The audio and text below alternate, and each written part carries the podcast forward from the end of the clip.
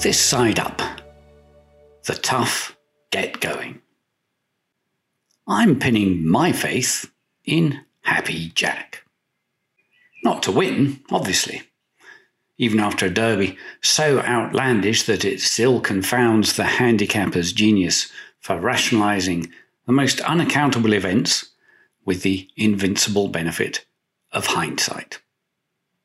As a calumet homebred by Oxbow, however, you can certainly envisage this fellow proceeding to the Belmont and so ensuring that at least one horse has contested each leg of the Triple Crown, which would dismally be one more than was managed last year, even by a crop containing Oxbow's outstanding son to date, who has meanwhile confirmed toughness to be his genetic trademark.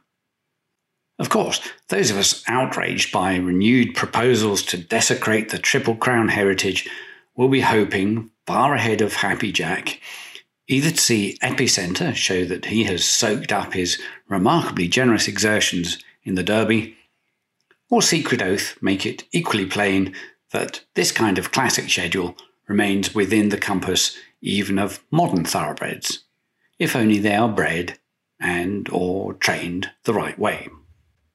As things stand, it feels an affront to both these splendid creatures that their showdown on Saturday, one wholly worthy of the 147th Preakness, should have been so unceremoniously displaced from the top of the week's news agenda. Regardless of whether Rich Strike can ever again remotely approach what he did at Churchill, a single freakish performance should not qualify him overnight to subvert the legacy of so many generations of horsemen. In fairness, it's not as though his connections set out to start some national debate. They just made a decision about their own horse and what they figured might work best for him. True, if weighing their decision on bigger scales, they might perhaps have been a little more cognizant of the broader responsibilities to their sport with the rare opportunity of engaging the attention of the world beyond that arguably accompany such a literally fantastic gift from the racing gods.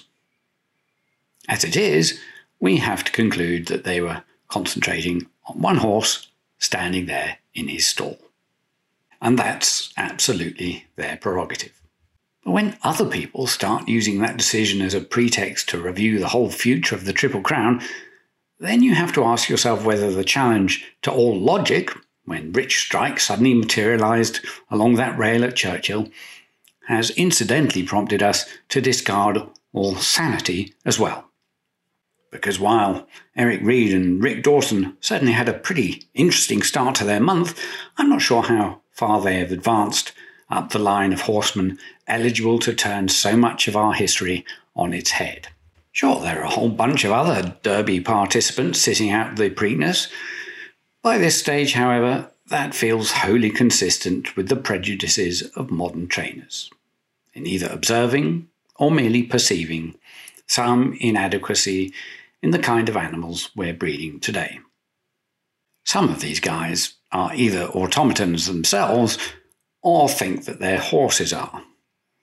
As with every question asked by a thoroughbred, targets should be determined by the flesh and blood differences between individuals, and not reduced to a formula according to the number a horse might have run or the date on a calendar.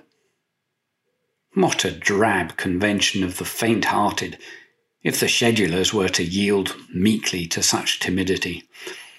Thank goodness for D. Wayne Lukas, who has reliably redeemed both the caliber and the narrative of this race.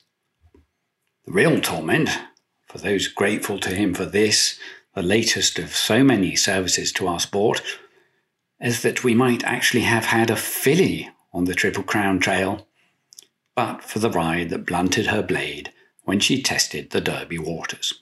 As I've remarked before, the Triple Crown schedule doesn't just maintain the historic integrity of the way we measure the breed, it's how horsemen of the past keep us honest.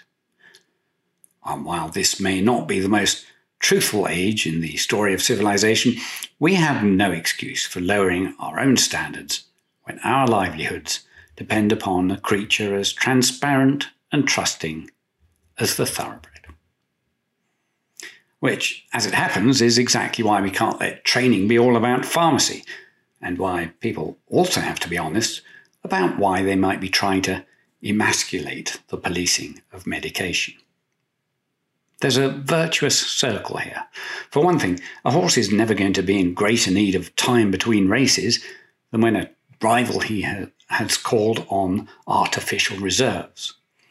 Conversely, it's the horse bred and raised and trained with a clean conscience that will ultimately give us a genetic package worth replicating. And that conscience comes into play long before the appointment of a scrupulous trainer.